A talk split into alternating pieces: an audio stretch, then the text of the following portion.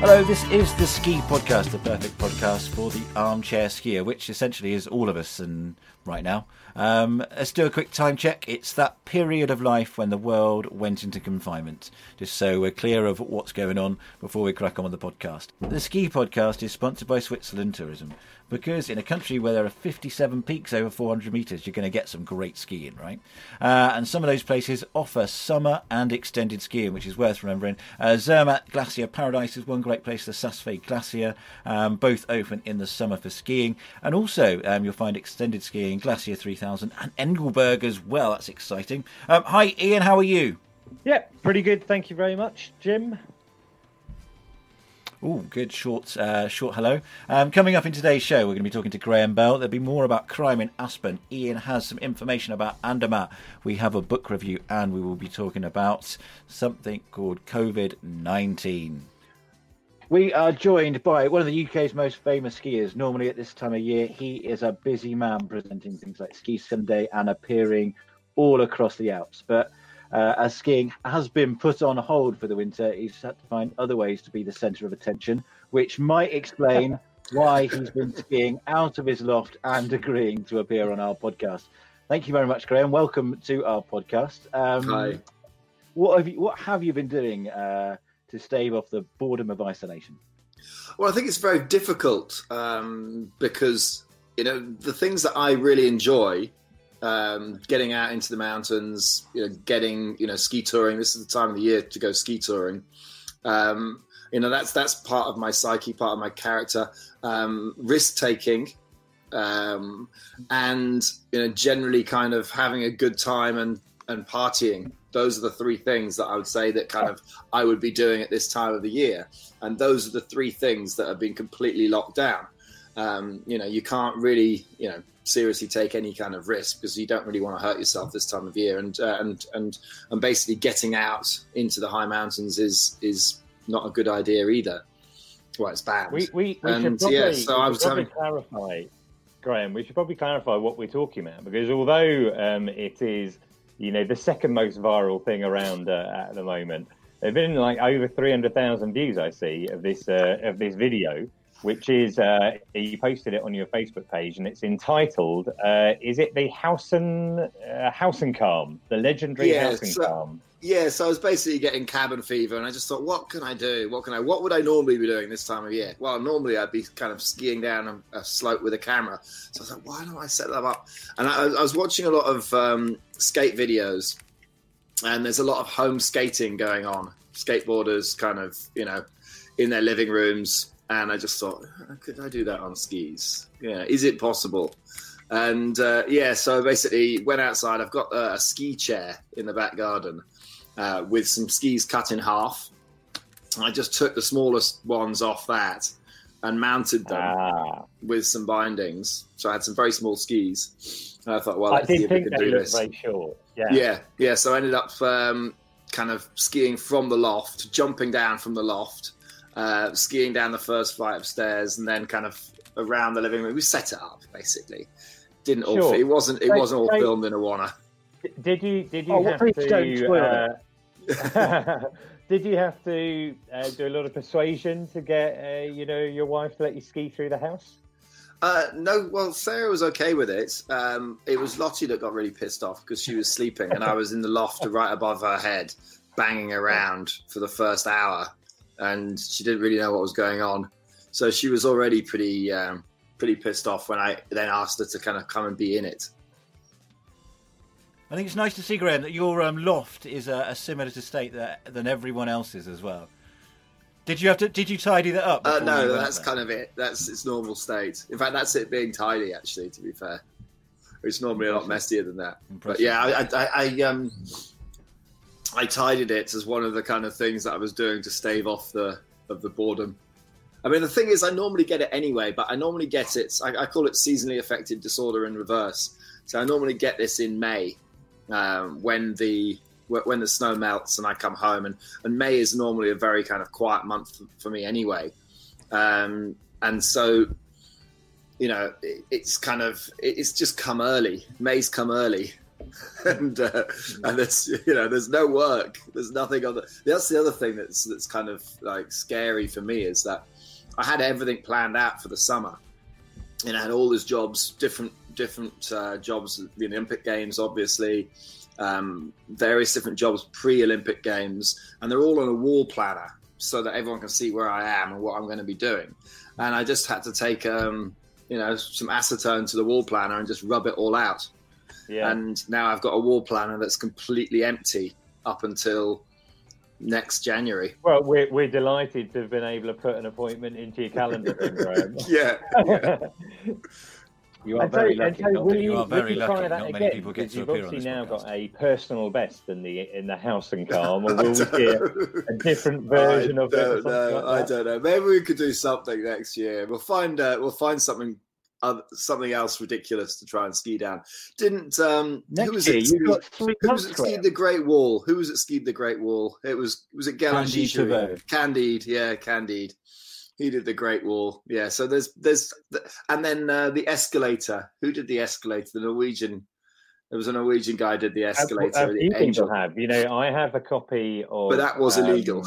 Uh, yeah, I have a copy of. I can't remember what video it was, but one of those early ones. It was um, shot by like a Jim Adlington uh, or someone like that of of Pat Sharples, who's currently uh, coach uh, GB Snowsport, skiing down an escalator in Liverpool Street Station. Wasn't it in one of those Season Wars videos? Season Wars, there you go. That was the one. Excellent. It wasn't Jim Adlington. It's a cool Courchevel season video. I think Pat filmed it. yeah, he did. Indeed. Yeah. So there's there's things out there to be done.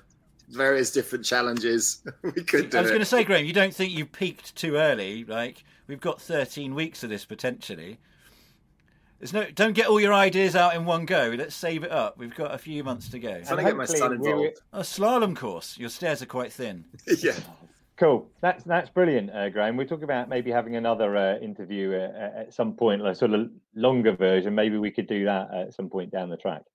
Cool. Cool. Brilliant. Cool. All right. Well, thanks very much for getting up, and uh, yeah. and this will go live, Jim. What in uh, towards the end of this week? Yeah. Yeah, maybe Friday if you're really lucky. Happy indoor skiing, Graham. Yeah, thank you. Cheers. Cheers. Yeah, survive the lockdown. Brilliant.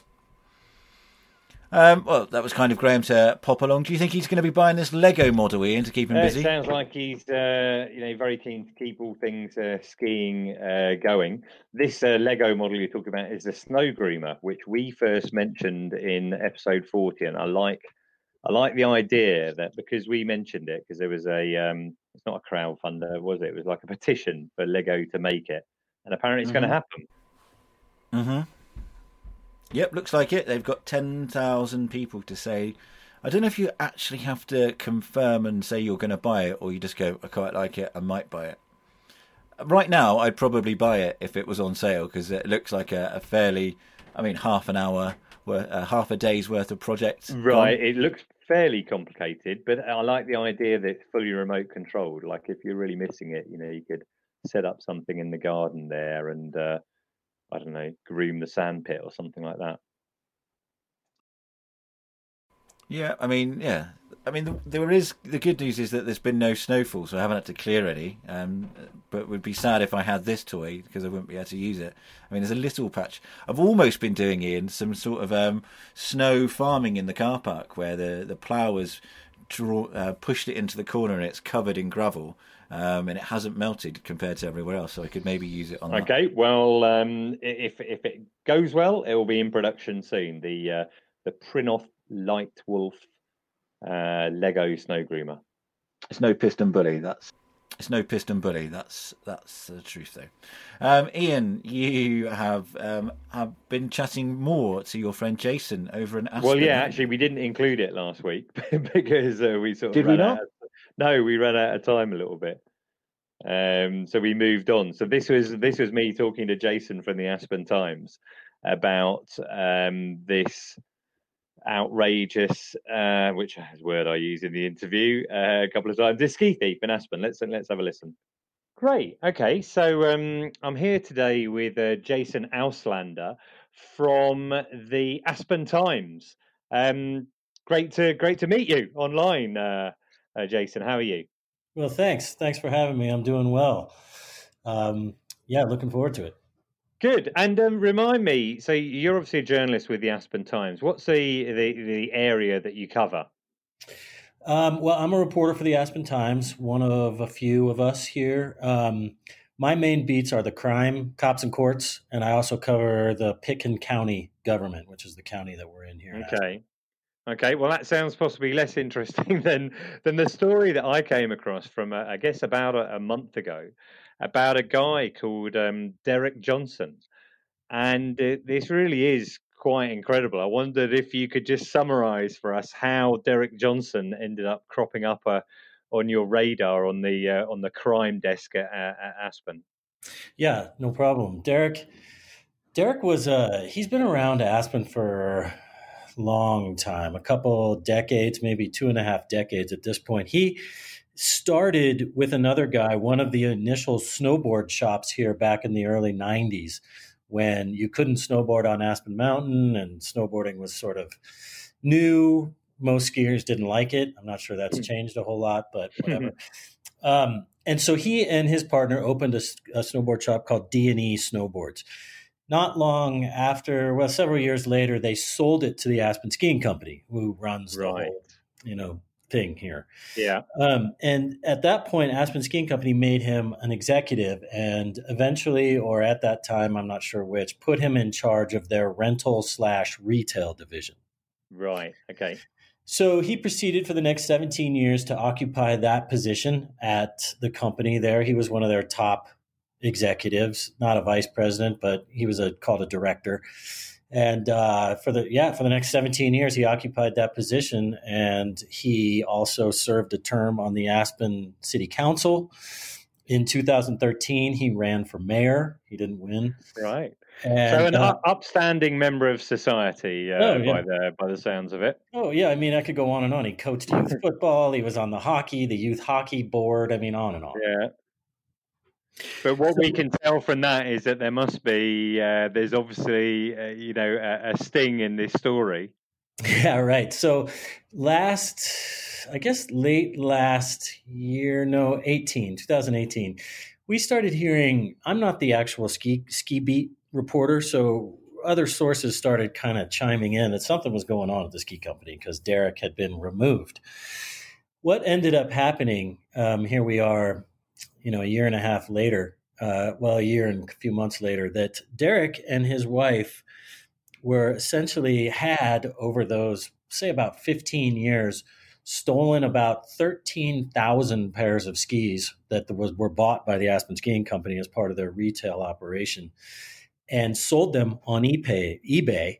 Uh, this, these 13,000 pairs of skis were paid for $6 million. The Aspen Skiing Company paid for them and then Derek and his wife sold them for about 3.2 million uh, over the course of that period uh, on on eBay. You know, it's. I mean, I can't help.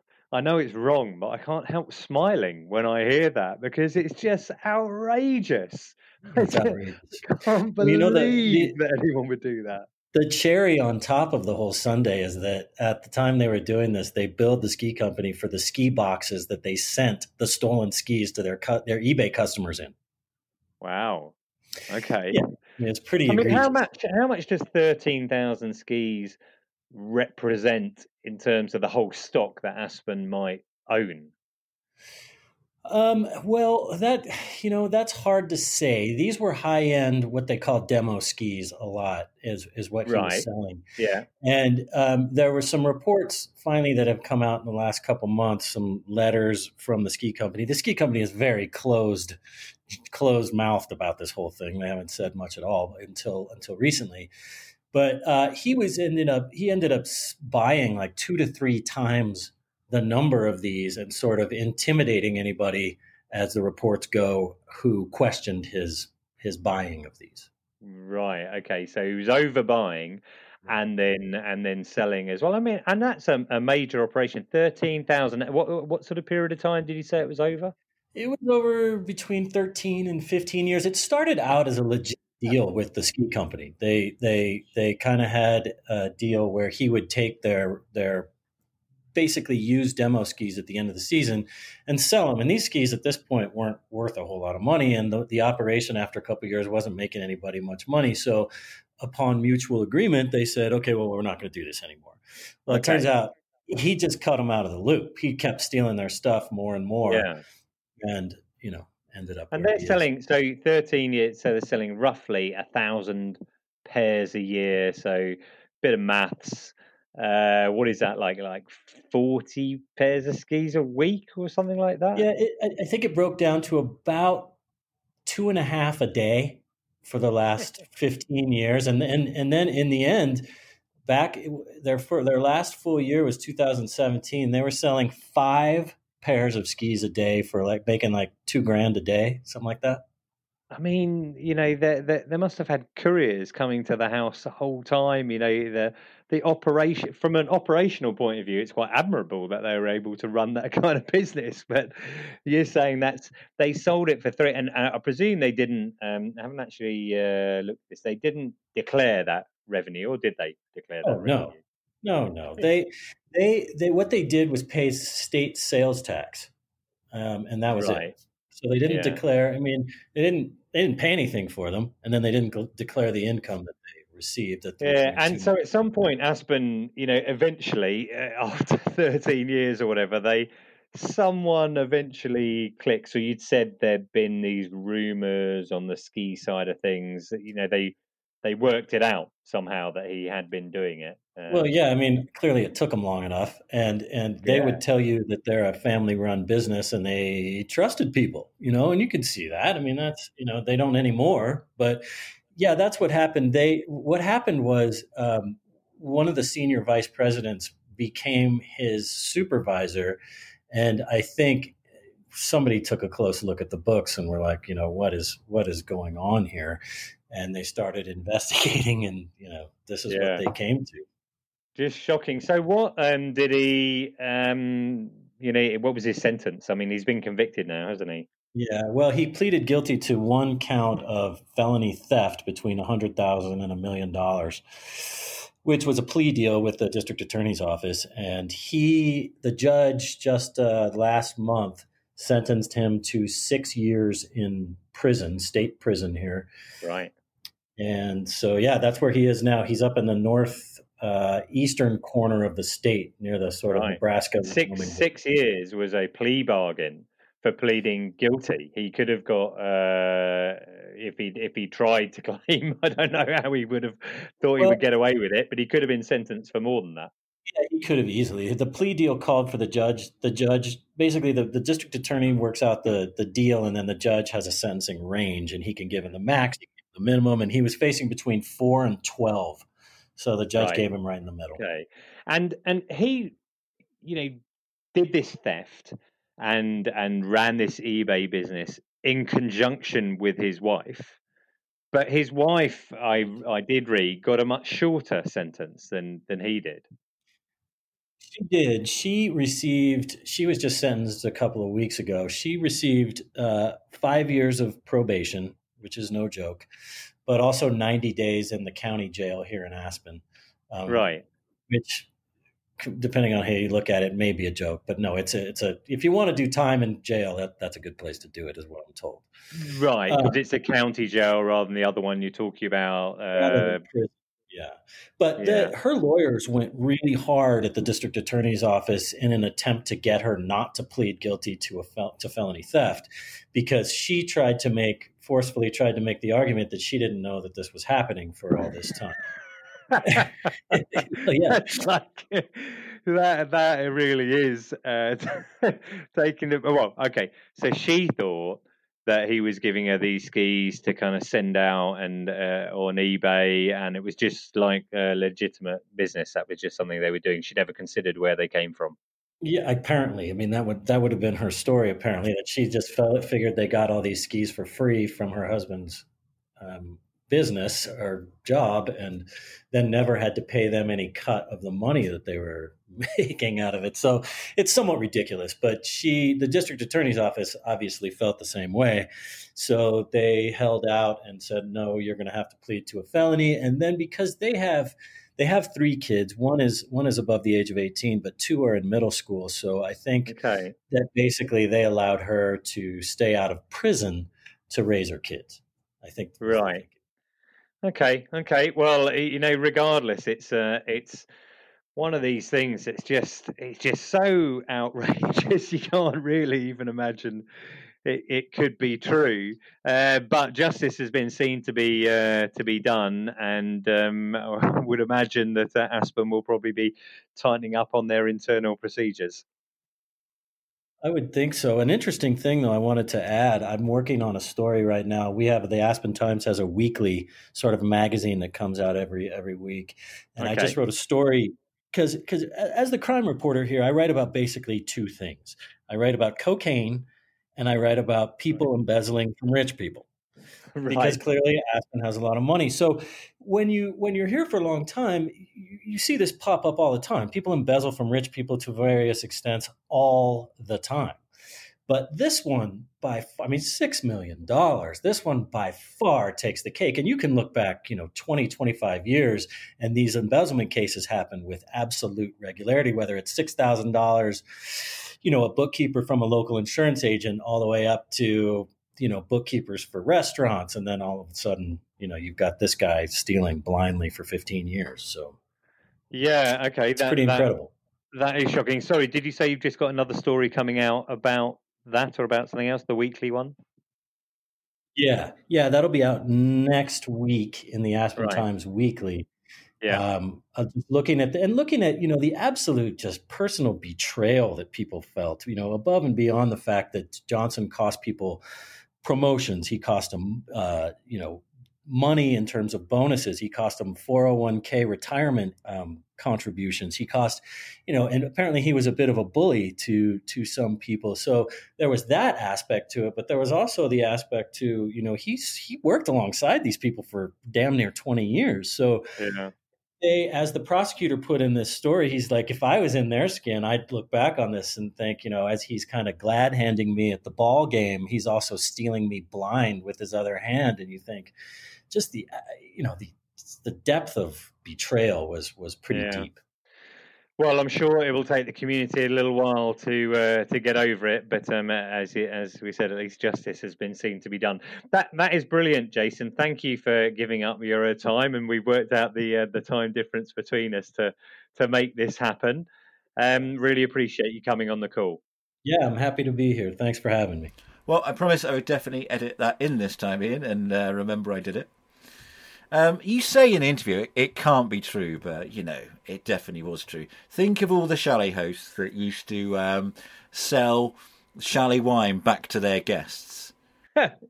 Oh. oh. come on! There were so many chalet hosts. You know, they you, you, get a bottle of wine for dinner, but if you want another one, it's ten euros. Uh, I've, uh, to be honest with you, I've not heard of that one, but that was probably because I was a resort manager, and that would maybe if that happened, it, it didn't get that far to me or that close to me. But um, certainly, you know, um, people fiddling their après ski or something like that is uh, is something that was heard of. Oh yeah, there was only one person on the pub crawl. yeah, exactly. One person on the pub crawl because you know the you know the pub uh, uh, manager uh, fairly well, and you just. Uh, not that I ever did this, but I heard this happened. Uh, you'd get a receipt from them for the appropriate number of people. Speaking of pubs, my friend used to um, just steal all the steal acquire all the Guinness stuff that used to come in. You know, like the mirrors and all that sort of stuff. Stick that stick that straight on eBay, make a tidy profit. Right. Okay. Well, so so you're saying that um, that Derek uh, Johnson isn't uh, unusual, despite the fact he what did he um, uh, sell now? Is he three point two million pounds worth of skis? I mean, that is pretty incredible. It makes it it makes my um, me. It makes um, the time I lost Crystal Holidays um, half a million pounds seem um, like a drop in the ocean. Oh my god, that's that's got to be a subject for a future podcast. Have I not told you that story? No, go on then. Do you want to do it now? No, we haven't really got time to be honest, Iain. I've got um, we've got quite a lot to talk about, and I've got to go and homeschool. Yeah, there you go. I'm sure I must have told you that story. Um, so, shall we? What's uh, I've lost my spot now there. And we're going to go straight into reviews. So early on in the show, Iain, we must have some good reviews. Is it because um, we're bribing people? Uh, well, it could be because there is a competition out there at the moment. We're, we're giving away a bunch of free stuff, lots of free goodies that are picked up from Resort. Uh, and if you give us a review on iTunes uh, up until I think it's the middle of this month, then you can go into the draw. I'm going to pick one at random. But as it goes, we have had quite a few reviews, a couple of them by email. Uh, Doug uh, sent me an email saying, listen to your podcast on a run today. Very good. And uh, and Christian um, also emailed say he loves the podcast and he specified that he likes the older episodes uh, you know, one to twelve, which I do. But we've had a few on iTunes. Do you want to read uh, uh, any or a few? There you go. Yeah, I mean, I don't think we need to read them all, do we? Um, what have we got here? Um, Lisa Marf says, since I started listening to the podcast, I have not contracted coronavirus. which is good good news. And uh, what's more, I've been. I mean, I thought originally when I read that that she said she had contracted it, and now I've seen the not. I'm a bit disappointed by the review, to be honest. Um, uh, it goes on. It goes on to say, "What's more, I've been inspired to take up skiing. It sounds like a blast."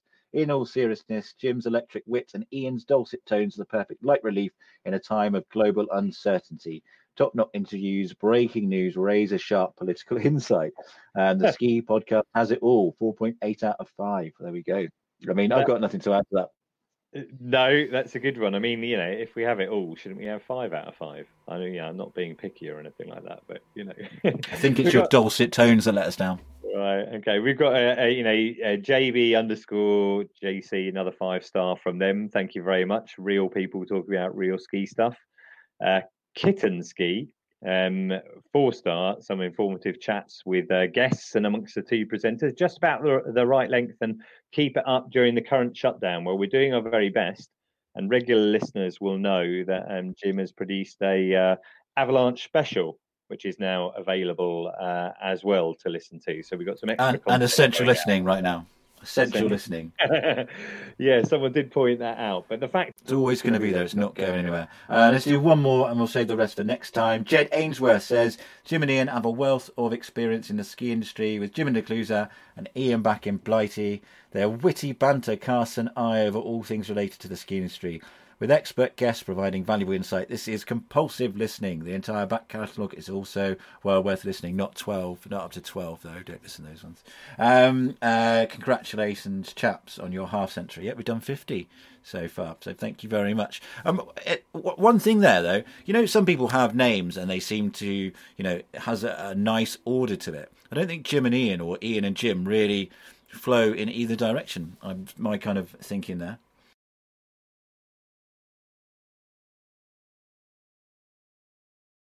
From the yes, point of uh, view that uh, you always have fish and chips, but you yeah. can have Iain and Jim. I think Jim and Iain personally. There we go. Um, that's fine by me. Um, but I just say, I don't think it, you know. I think it's you know it's not essential that it has to go that way around. But there we go. That is that. Thank you very much. Um, like Iain said, there is um, a competition. So if you put us uh, on uh, iTunes, you might win a bag load of stuff, which is pretty essential.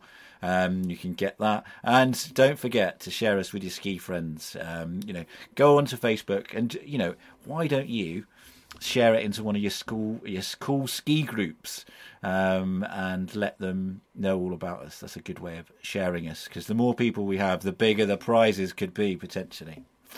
Um, so, Iain, that was reviews. Uh, one of them, someone said they liked our resort reviews. Um, got anything for like might suit that? Uh, resort reviews. Well, yeah. Um, when when the curtain came down on skiing in uh, Switzerland, I happened to be out in Andermatt, and uh, very interesting resort, uh, Andermatt, and uh, have a little uh, interview here, um, which I think uh, you know give us a bit more information about it. Great. So I'm I'm here in Andermatt, uh, and right now I'm with uh, Lars Werner, who's sales manager here at the uh, the Radisson Blu in Andermatt, and. Uh, we were chatting earlier, and I found it really interesting um, about the history of uh, of Andermatt because it's always been the position of the uh, town has always made it very important because it's at the bottom of the uh, the Gotthard Pass, right? But you were saying to me that that changed, uh, you know, historically the importance as they yes. changed the roads. Yes. So first of all, great being here with you today, Ian. So yeah, it changed a lot in, in the in the 1882 when the Gotthard Tunnel was opened. Right. And the the traffic started going uh, through the tunnel and not through over the pass anymore, and hence you didn't need Andermatt as a as a location for okay. resting before going over the. So that was pass. the first kind of decline of the resort but then uh, it kind of came back into an ascendancy again because it was an important military strategic position and the army had a base here. It became more and more uh, important in the beginning of the 20th century. Um, and then, especially, of course, um, with the outbreak of the First and, and, then the Second World War. And it was part of the um, Suisse, where the, where the Swiss army would have um, withdrawn from, from the lowlands and and basically defended Switzerland up in the Alps uh, against the Germans and and okay. Nazis. But that base closed down. When in, when was that? It started so they, they kept it open quite a long time even after the Second World War. Yeah. But um, then the, the military basically left in the 1995 1998 okay years. So like 20 years ago, which is not that long ago, actually. Yeah, so the second sort of decline in Andermatt.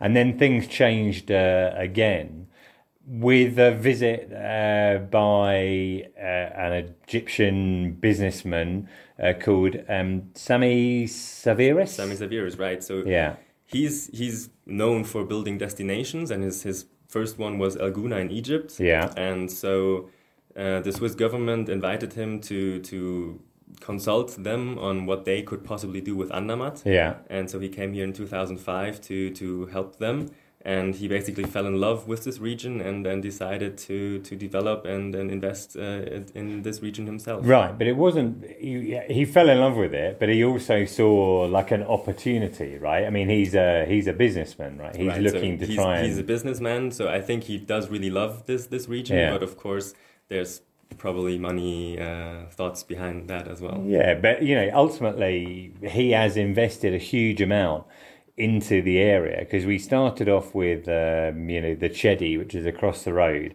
Now that's a five star property. Typically, it costs about a thousand Swiss francs a night. Is that that's, right? That's what their average uh, daily rate is. Yes. Right. Okay. So you know, five star hotel, which costs something around in the region of five hundred million Swiss francs to, to construct, it, yes. Which is pretty incredible. But that was a first uh, kind of property. Yeah then a lot of investment into the infrastructure in resort.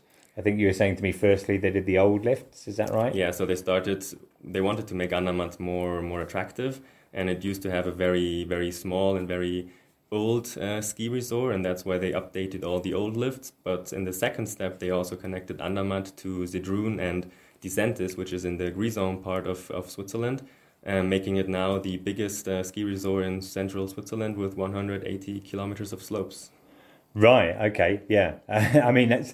I mean, I've been out in the area. Unfortunately, we're in a situation where the lifts have uh, have uh, closed, but you know, you can see uh, uh, the area, and I came through on the train um, from the Arosa direction, and we came through uh, the uh, Sedrun Disentis on the way, and it's it's a big area. So they invested in upgraded the old lifts. Uh, the new lifts are also built um, uh, from scratch an 18 hole golf course in the valley. Yes, yes. So that was to make the destination attractive in the summer as well. Yeah. And um, that has been around since 2013 as well. Yeah. So the and opened at the end of 2013. Right. And then the lifts, like the new connection, was was done in, in 2019 for the 2019 season. Yeah. And um, yeah, and obviously the building we're in at the moment, Radisson Blu, is a four star property, right? Yes. Uh, this opened in 2018. December 2018, so a little bit more than a year now. yeah, well. and the and the area we are here, this this kind of part of Andermatt, is called Radisson Reuss. Is that yes, right? Which because the the river that runs directly by the hotel is the the Reuss, which yeah. is a which is a. Swiss oh right, I missed that fact. I should have uh, should have uh, got that one. But in addition to the hotel here, we've got a whole bunch of apartments as well, right. haven't we? They all belong to the same same idea and the yeah. same project. And um, yeah, their their real estate. And this is and this is where the kind of payoff comes because yes. as far as uh, Sir, Sawiris is concerned, he managed to negotiate this amazing kind of exemption to existing yes. law, which previously had said that if you're if you're not Swiss, then you were not able to buy a property. Right. Which now makes it possible for foreigners um, f- from the UK or from Russia or from the Gulf countries to, to buy a home or, or just as an investment as well yeah. in Andermatt. And of course, it's just a much, much bigger market if, than if you would just focus on the Swiss market. Yeah, I mean, I think that exemption is obviously uh, amazing, but I understand that he's he his company are investing a lot of money because they obviously bought the existing lift company out. Because yeah. because I think the way he explained it to me is there is like a holding company which yes. is his. Yes. And they own the lift system. Right. So the they, the Andermatt Swiss Alps is is basically his holding company. Um, from his Egyptian company, which is called Orascom. Yeah. And they, they own the Chedi and they, they own and run the the Radisson and the same with the with the ski resort and the golf course. Yeah. And uh, also 17 restaurants, which of course makes it easy for us to to do cooperations with with each other. Yeah. Um, and it's also I think not not that common in in in the Alps to have these possibilities. Yeah, and and you know, you, covering a lot of different ground because, for example, in the Chedi, okay, it's a five star, but I think you suggested to me, I don't know if we're allowed to kind of say this here, but you know, it attracts you know a certain type of celebrity who wants to go skiing but doesn't necessarily want to be seen in resort. Yeah, so probably not not all of them, but yeah, there are some some some people who just go there also maybe even not to go skiing, but just to enjoy the, the amazing spa they have and yeah. just relax and, and enjoy their off time. Yeah, I mean, you mentioned Pep Guardiola. I mean, yeah, he, he's yeah. a fan of the golf course, for example. Right. Well. Okay. And I think he just enjoyed being on the golf course and nobody recognizing who he even was. Right. Okay, that's good. And and uh, you know, with the Radisson, you get a lot of corporate groups coming right. here. I mean, we're sitting in one of the meeting rooms now. I mean, the facilities are amazing. You've even got because of the mix because i think mr sawiris is very into classical music. He loves classical music yes. And and therefore attached to the radisson here we've got a top quality concert hall yes. concert hall. yes. so it's a it's one of our, our usps but it's it's quite multifunctional so we use it for for high class concerts. For example the berlin philharmonic orchestra played for the opening. Yeah. Um, but we can also use it for for meetings and and corporate events yeah. Which of course is, is yeah just fortunate for us that we have so many. Yeah. There's not many ski resorts that can uh, can claim to have had uh, a national philharmonic uh, orchestra uh, play, and you know we were looking at the numbers that's been spent. I think that we said uh, over half a million uh, Swiss francs on the uh, Chedi, invested uh, 180 million in the lift system so far. I think this hotel cost about 200 million, and there's there's more to come as well. The next project is a three star, more right. of a budget type of right. property. So the plans are they're gonna hopefully start start developing and then building this this summer. Yeah. And there are four more apartments to come. Yeah. This year and f- another four next year. Yeah. So the development will. I mean, certainly, you know, it's very exciting, and it's you know, I travel by train. Very easy to get here by train. It's the obvious way to get here if you're coming from you know Zurich or, yeah. or, or Bar.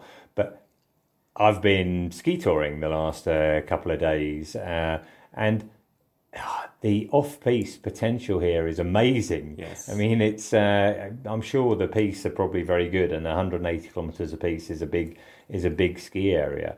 But I think that uh, it feels to me like Andermatt is more of a kind of an, an adventure kind of destination. Yeah, that's, that's also what used to be. So the, the Gemstock, which is our, our mountain that goes almost to 3,000 meters, yeah. was almost always famous for, for off-piste and, and free riding. Yeah. And that's, I think, why people came to Andermatt in the past.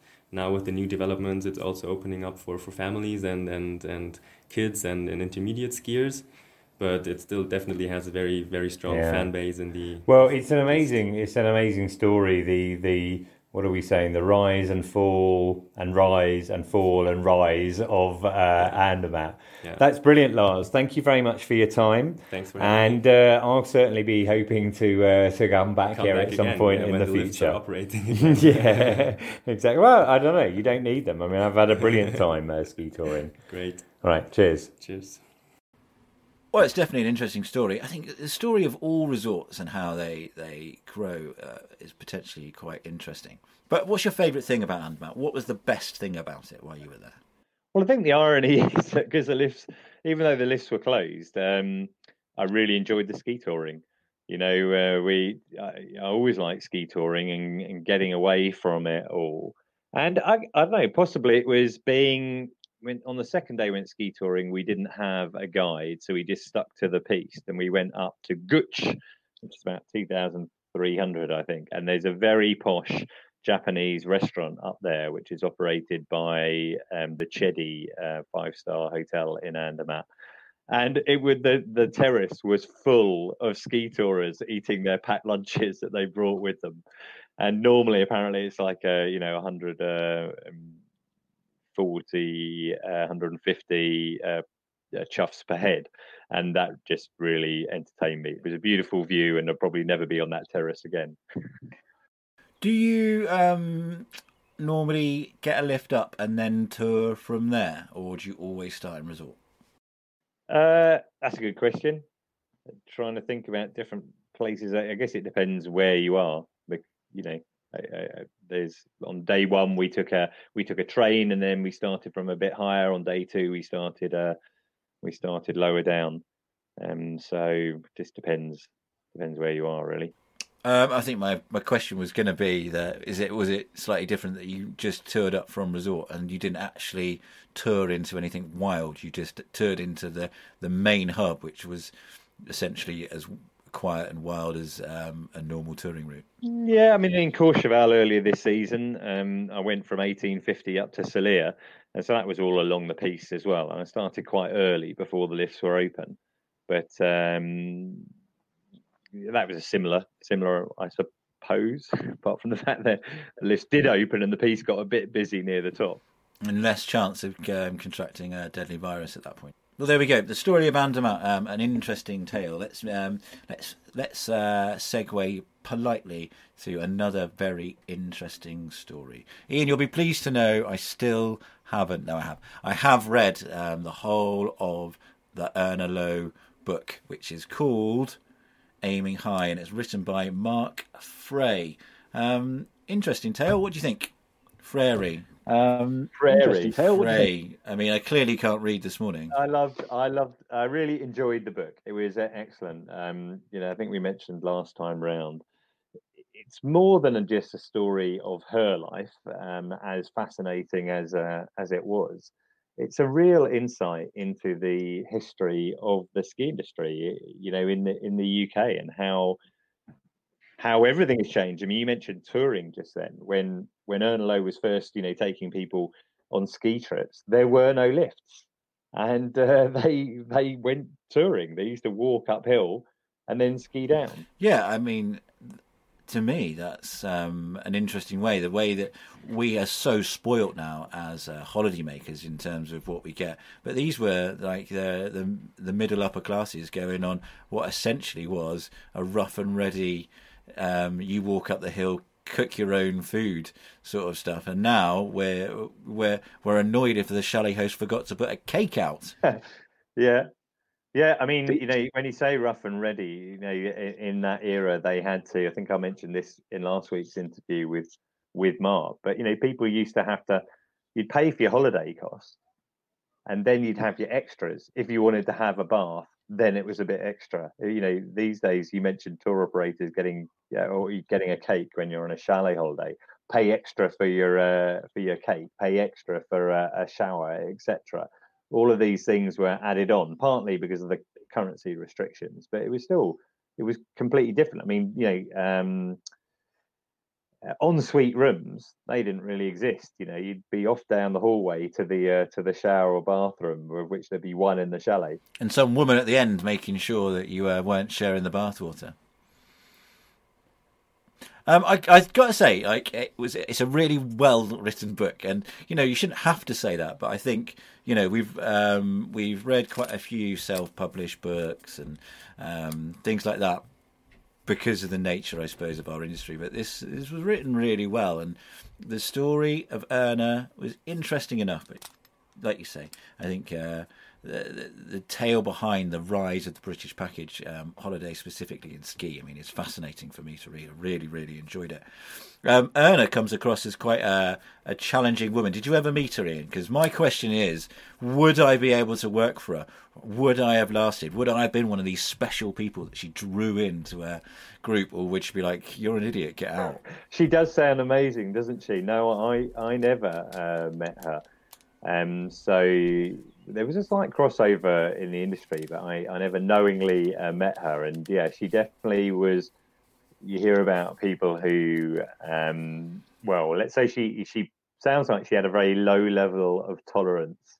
If you weren't her sort of person, but if you were, she was amazingly loyal and would look after you. Um, yeah, so uh, formidable is what she normally seems to be described as. Absolutely. So, are we uh, actually going to recommend this book? Yeah, I'm definitely going to recommend it. Um, yeah, if you're interested, if you're interested in skiing and uh, a, a, bit of ski history for sure. The other thing I found interesting about it, because obviously you and me both do marketing as um, part of our our jobs, is that you know a lot hasn't changed. It's still you know one of the core messages that I speak to my clients about is content is king. You know, content is a really important part of what you do to drive sales, not necessarily just you know basic advertising. And you know, she was practicing that herself. She took um, movies of skiing to villages and towns to show us content, and then promoted her business on the side at the back of that. I think you know, it's interesting to see how things haven't always progressed as much as we like to think they have. I, I also thought she you know, there's a reason that someone like her was so successful in the industry over a long period of time. You know, starting from you know 1932 when she first put on her, her, her first few trips, and Erna Low is is still around now. Although it was interesting to discover it's been out of business or gone out of business a couple of times. Three times. Yeah. Um, but uh, I did think she had a gift not just for product, but uh, you know, assessing what the right sort of thing that people w- would want to buy, and that shift from Austria and Switzerland to France and identifying France as being a destination when all those new resorts were built. I mean, to us now, you can look at Val Thorens and you can look at uh, you know La Plagne and think, oh yeah, they're they're obviously purpose-built resorts, but she was there when they were built, taking people there for the first time. But also a gift for marketing. You know, there's a picture in the book of um, a van that's been, um, you know, dressed up with Erna Low travel service, and it and it's uh, the Winter Sports Advice Bureau, and it was touring the uh, the country, offering winter sports advice, and great piece of uh, marketing. I'm not sure you'd get away with that anymore. That would be um, a lie, wouldn't it? I've come to advise you about winter sports, mainly what I'm selling. Very good. Um, yeah, so definitely do buy it. Um, I think you can get it online, I assume. I don't know where can you buy it? Yeah, yeah, you can buy it in in lots of places for sure. And one point which will probably link into the next thing that I thought was very interesting is one of the reasons she was successful was she tapped into that post-war period where you had a lot of young people who hadn't been able to travel at all over like a six year period. Uh, you know, they hadn't been able to go to Europe, and there was this pent up demand. And she tapped into that and was able to use that to develop her uh, her business. And we're in this very strange period at the moment because of the coronavirus, where people, you know, not booking holidays and maybe uh, are wary about uh, booking them for the future. And we're going to talk about that. But there is a, pen, there will be a pent up demand there, and there will be an opportunity once people's confidence, uh, you know, changes and improves for people to take advantage because people will still want to go on holiday. You know, people love these days when she was doing it. Hardly anyone went on holiday overseas, and now uh, it's massive. So there's going to be opportunities. Yeah, it's going to be interesting. I think even trying to link to um, this, the coronavirus section that we're going to do that. Um, my link was just as good, Ian. I was going to say, um, I mean, for the I'm interested to edit this because I can't wait to hear um, what my children have been up to in the background that I clearly can hear them right now. I think they're doing the noisiest yoga I've ever heard. Um, and then uh, they're coming up to have an argument about should they be doing some schooling. Um, so let's talk about why I'm doing why everyone's uh, in my house. It's because it's coronavirus. Um, so we must mention that we're in lockdown. Um, COVID nineteen has shut down the world, but how is it affecting our wintry corner of the globe. Um, personally, I've taken it quite hard. I've not really enjoyed it. Um, I mean, I'm, I'm, pretty sad about it, um, finding it hard to deal with. Um, but that's just a personal level. I understand people are obviously struggling harder than me. I can still go shopping and do things, so it's not too bad. Um, but despite everything, Ian, you're doing all right. Yeah, I mean, I work from home normally, uh, so I'm still working from home. I just have the family here as well, and we're allowed to you know get out and the weather's been good. So you know as it goes and currently we'll see what happens after uh after this month but currently you know all my clients have kind of stuck with me so that's quite promising. Fingers crossed fingers crossed indeed. Um right but what was I going to say? Hmm, interesting. Uh, I wanted to talk about EasyJet first of all, because um, despite the fact that they've all been grounded, the flights have all been grounded, so there's no more EasyJet flights um, anywhere. Um, uh, they are releasing their flights for the winter next year, pretty early. Um, why do you think they're doing that? Do you think they're trying to beat the tour operators? Is it impact on the package holiday because people have just bought a load of um, cheap flights and then going to end up taking self-catered accommodation? What do you think? No, I think the market's too big for that. But I see it as a very positive sign. You know, skiers, the, the ski season is a long way away. I think there's reasonable amount of confidence that uh, you know we're all going to be able to go skiing next winter, and therefore there's an opportunity. I think it's a positive. It's a positive sign for the industry. You can book your flights right now for half term uh, uh, in February 2021 and therefore there's considerable you know savings to be made and you know any of those uh, uh, dates and I think you mentioned in the previous episode, in our last episode, you know, we've got an opportunity to support tour operators, and uh, we well, we've obviously got uh, some insight into you know what's going on with holidays that have been booked and cancelled. But I'm trying to get people, as you said, to you know be positive and look towards 20, 2020, 2021 yeah, I mean it's a it's a tough time, and you know some of this uh, it's interesting. Do you know what I think? It's probably the best thing to do. There's one person I've spoken to recently has explained this quite clearly um, to me. Do you want? Do you want? Should we have that interview?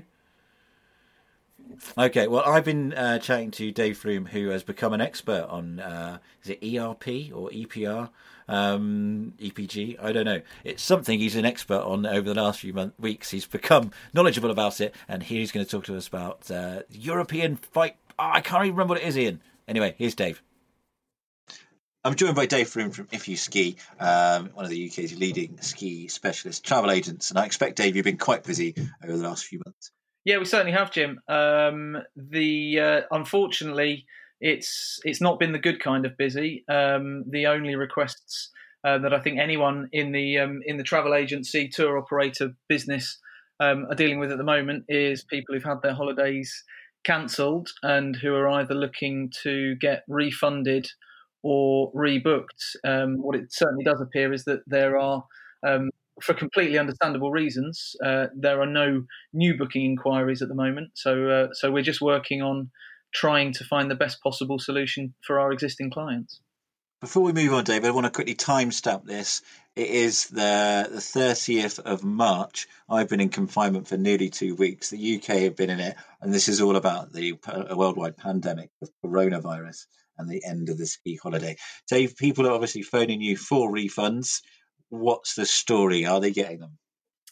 The story at the moment is that unfortunately um, at this point, a lot of people are phoning thinking uh, they will get a full refund because their holiday hasn't gone ahead.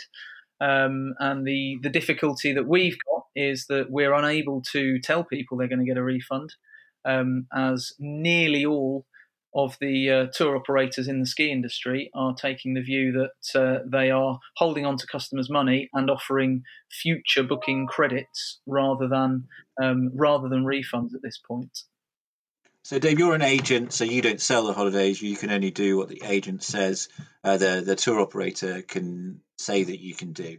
Why do you think they are reluctant to give back this money? Surely there's a big pot that they can just give back to all the consumer. Um, that's a that's a good point, and that's a question that we're getting asked quite often right now. And uh, as you as you say rightly, we're we're an agent for many different tour operators, so um, we do not control.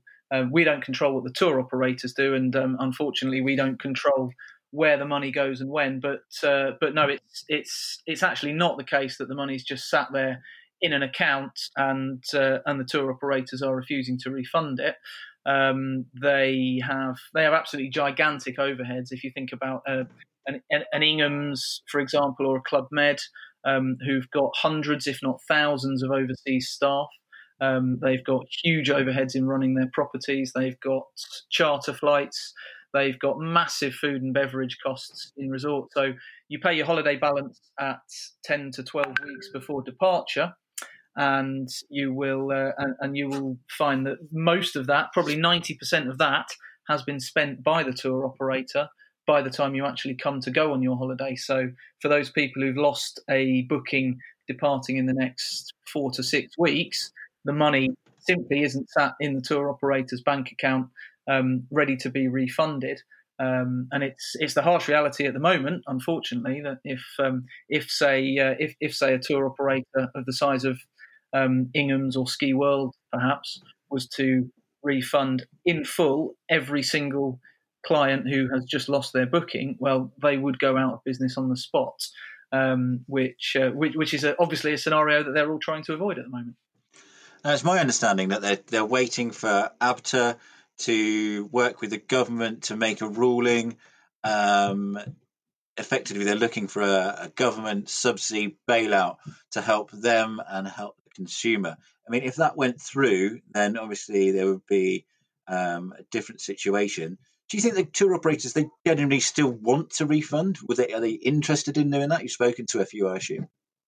Um, I would say uh, what I would say is I, I it's a very difficult position for all of the tour operators. I have spoken to quite a few of them. Um, what I yeah what, what I'm getting the um, the over um, the overriding impression is that nobody is taking any of this lightly, um, and absolutely no one is sit, sat there looking for um, looking for ways to um, to not refund clients. But unfortunately, what they are looking at is simply the, um, the, the current picture is that if they if they give a refund across the board, um, well, it's just it's just unsustainable. No no business can possibly survive that. Um, and yes, you're right. They um, they they are certainly holding on. to see what changes the government are going to make to the package travel regulations. As you know if that's going to happen or when it will happen? Um, as for the timescale, I can't be sure. Um, certainly, we've heard from ABTA putting uh, putting a lot of pressure on the um, on the government to change the package travel regulations on an on a European level. The package travel directive, which is the piece of European legislation that um, that the UK package travel regulations are based on, has been changed, which then allows the individual um, the individual governments to make changes to their own regulations. And what everyone seems to be waiting on now is the UK government to agree to change the package travel regulations because of the exceptional circumstances and uh, and allow for a rebooking credit rather than um, rather than a full refund. It is correct, of course, to say that under the current package travel regulations, they do specify that if your package holiday can't be fulfilled, then you are due a refund in that case. But what everyone is um, what everyone is saying at the moment is that the um, the regulations in their current form were never written with a global pandemic and the halting of all international travel being a, being a reasonable scenario. Um, and could, could we see some lawsuits happening? It might happen, actually. Yeah, I, I, I can see that. I mean, even if they do change the package travel regulations to allow the um, the future booking credit instead of refunds, uh, I would have thought there may be some people out there who'd be minded to challenge that and say, well, in fact, I booked my holiday when the package travel regulations said something different. Um, and the answer to that will probably be decided at the um, at the highest possible level. Um, can I ask? So, um, obviously, you've been giving uh, lots of advice out. Um, one of those pieces of advice that people have been giving is to claim on insurance. Have you heard of anyone being successful at that? And secondly, Dave, um, what other advice are you giving clients? Are you trying to um, be kind and what kind? Um, are you advise what are you advising um, people to do? Are you saying, look, we need to support the tourism uh, ski industry, otherwise it's not going to be there? What are you saying to them? Um, the, your first question there about insurance, I this this is a obviously this one varies massively from customer to customer because some travel insurance is all encompassing um, and also very expensive at the point that the, the client has purchased it. Um, but I have spoken to some clients already who have their insurers and said, um, my my tour operator isn't refunding me at this point. Um, what can you do? And the insurers have said that they will refund. Um, however, equally, um, I've spoken to other clients who haven't had the same luck. So that seems to be that that seems to be entirely dependent on the um, on the level of cover um, and the um, and the specific terms of your um, of your insurer. and yeah, I mean, in terms of your second question, yeah, we're, we're trying to take a sympathetic view on it because what what I've been saying to clients is, uh, pretty much the same across the board. If I was in your shoes and I'd booked a package holiday, um, and with uh, with everything that's going on in the world, I've I've just lost my lost out on my holiday.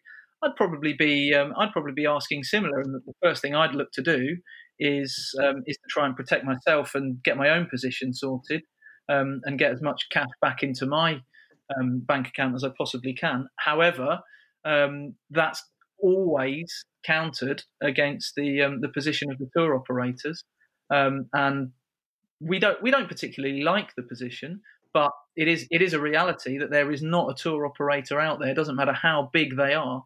There isn't a single tour operator out there that has just got a bank account sat there with all of the money from every booking over the last say six or eight weeks of the season ready to refund people. That that is simply um, a physical impossibility without tour operators going bust. So I think we have to um, appeal to the um, to the travelling public to take uh, um, to, to, take a different stance on it because if we demand that every tour operator refunds everyone's money in full right away, um, this time next year we're going to be looking at a completely different ski industry, far less tour operators, far less choice, and probably much higher prices to the um, to the consumers from the tour operators that are left. I mean, he makes all the same points as us, and you know that must be harder for him because he's in a position where he's selling holidays. For sure, I mean, for sure. But you know, you you must be like me. I have clients who have a lot of holidays that haven't gone ahead, and they're you know trying to survive. Uh, and obviously, everyone is feeling a uh, like a cash squeeze, a credit squeeze uh, to a certain degree. So, you know, so I think, I think, in some respects there is an opportunity. The, the ski industry is slightly better positioned because if you're a summer operator, then you really are truly uh, stuffed because you're not selling any holidays for June, July, probably August uh, either. Whereas at least, yeah, we only lost a few weeks of the season, which might still be enough to put a bunch of people out of business. But you know, next season is far enough off to sell. I mean, it's interesting that um, tour operators holding off to a refund. I think that's a really big, difficult thing that they've had to do. Right, like you're alienating, say, a quarter of your seasoned clients, and they may get so cross that they won't book with you again. But then surely that the I mean the upside is that if they're all going, they they refuse to refund us. I'm still going to go skiing. I'll book with someone else. The chances are they probably didn't refund their clients. So it's just going to be a little shunt around in terms of customer loyalty for a for a year or two. So maybe that's a, a, a bonus point there. It could be. I mean, I, I wrote a blog post uh, on Skipedia the other day talking about how tour operators and companies might want to adjust their uh, marketing. And one of the things I suggested is that you you know you offer people a hundred percent refundable holiday because if you do that right now, then that will get over the the confidence issue. People aren't quite sure about uh, booking. And okay, you might have to refund that holiday, but at least you're going to have a bit of cash flow and something going on. But surely the confidence, the confidence is that the, the, the company might not be there next year. Yeah, right. Do you think that's the uh, issue? I was more about whether or not you're going to be allowed to travel. Uh, I mean, I don't know what people are thinking. I've, i often find the, the British public are very hard to hmm. predict. well, yeah, we've seen plenty of evidence of uh, of that in the last uh, few years. C- can I bring up something that's not on our, um, you know, uh, running order? Is it um, one of um, those quizzes it, where I don't know the answers? And I no, I think this one you're going to know the answer. Um, it's Ischgl. Um, you've probably seen this news about uh, you know, which um, was an there was an outbreak of coronavirus in Ischgl, and it, that resort announced it was going to close before other Austrian resorts, and it came from a bar, uh, oriented from a bar called the Kitzloch, and it transpires there's going to be a criminal investigation into whether or not there was a cover up over that uh, outbreak, and as this story is moving forward, uh, it looks as well that uh, you know there might even be a class action lawsuit against either the resort or the bar itself. I mean, it's probably not the only lawsuit that's going to happen. Right now, Iain, I'm, struggling to answer you because I've just got um, Schatzi, give me a virus. Schatzi, give me in my head, which, you know, is the wrong bar in Ischgl. Um, so please don't sue me. Um, I don't know. I mean, did they did they know about it? Cover it up? Well, I think we'll probably we'll probably find find It'd out. Be an but, uh, interesting uh, story, but you know, could that be the end of the resort? But apparently, you know, barman there, you know, had the coronavirus. You know, he was organising these games of beer pong where people put ping pong balls in their mouth and fire them out to try and get them into uh, beer. He had a whistle for controlling the game that other people were blowing as well. Uh, you can see how it spread so quickly. I mean, surely, like if you're gonna if you're gonna sue a ski resort for that, then you may as well sue every airline. You know, every transport hub that keeps insisting that people could travel. Uh, it's a ridiculous idea. Like that's how I feel about it. I don't. I, I, I find this hard to be suable. You've just got to people have caught it. I don't know. I've, I've, not got a political. I've not got razor political insight on this one, Iain. Good. I like though. You've got a, a very clear opinion. That's excellent. Shall we? Um, we find out what someone in a resort is thinking at this moment or uh, is doing? Um, it's your mate, isn't it? Ed Mannix. Uh, there's currently no real lockdown here in Switzerland, although we are encouraged to stay at home or at least away from other people. Skiers all closed on Friday the 13th, followed by the shops, bars, and restaurants on the evening of the following Monday. Our last guest left on the Saturday, no problem. They were Swiss, so they just drove home. Whilst the Americans we'd had uh, left the previous day uh, on the flight they'd already booked, so there was no problem there, although they were a bit concerned. Uh, we cancelled all bookings due to arrive from the 13th onwards and have offered either full refund, which was a bit painful, or rebook next winter, which a couple of groups have actually taken up. Uh, there's no lockdown, and whilst the resort is now pretty empty except for locals, they have taken advantage of the early season close to start setting up for the summer's construction sites. So there are a few workmen wandering about. Uh, ski touring is not forbidden as such uh, now that the pistes have been taken away. The signs and barriers and markers by the edge of the piste have been taken away, uh, except up at the Matterhorn, where it looks as though maybe they think they can reopen at the end of April. I'm not sure about that, but anyway, uh, that's the way it looks. Um, it is, however, discouraged to go ski touring to avoid possible accidents which might otherwise use up medical resources which are required to treat uh, coronavirus patients. Um, we don't actually have any police controls because there's no lockdown.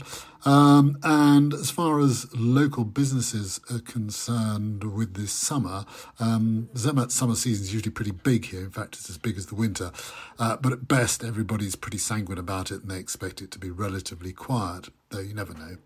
Um, we're surviving it well. We, I'm catching up on paperwork, paying out vast sums of money in refunds, um, answering email, emails to people who want to know how we're getting on, um, taking walks with the wife, and ski touring occasionally, I have to admit. Uh, but above all, we're staying away from other people as much as we possibly can.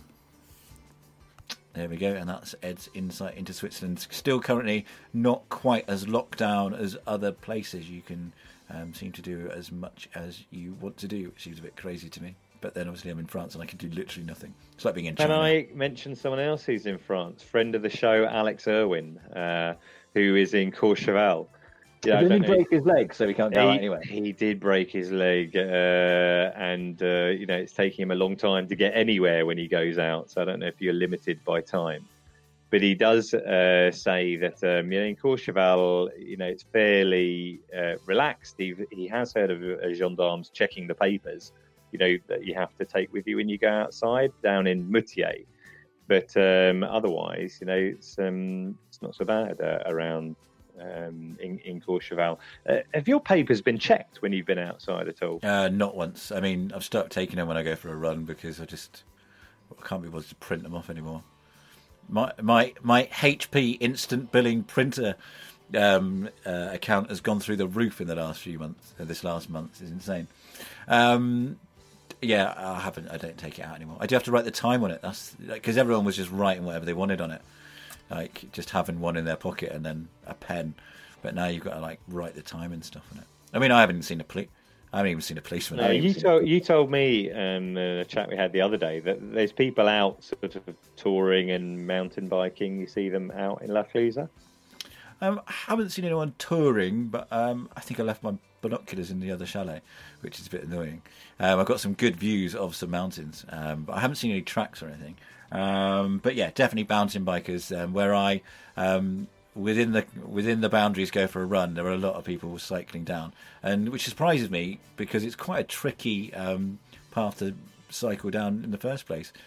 I think for like, I find it weird that um, mount uh, road biking is banned because for me that is safer than mountain biking, and you know, it's about being responsible in it and not putting too much pressure on the the resources, not not necessarily um, the sport itself. I think. I don't know. Yep. Yep. Well, uh, let's see. let's see how things progress for our next uh, pod in. You'll be um, Michael Gove will be personally standing next to you to make sure you don't do anything. That's what's going to happen in the UK. Um, I don't know. Right. Um, shall we finish up? Um, uh, have you got anything else to say, Iain? I've got to go teach. I've got to go. Yeah, I've got it. I'm going to go and do Joe Wicks. Uh, his um, Monday morning. Does he know about that? Uh, um, he, we keep trying to get a, a comment read out, but he's got too many people doing it. No worries. You should try Fat Barry from Cornwall. He's much better. Right, um, everyone. Thank you very much for listening. Um, get in touch with the show at, uh, on Twitter the Ski Podcast. Um, on Facebook, you can find us or email in Jim at uh, skipodcast.com or Iain at the skipodcast.com. And don't forget to share us with all your ski mates. Right, thanks, Iain. Take care. Bye, everyone. See you, Jim. Bye.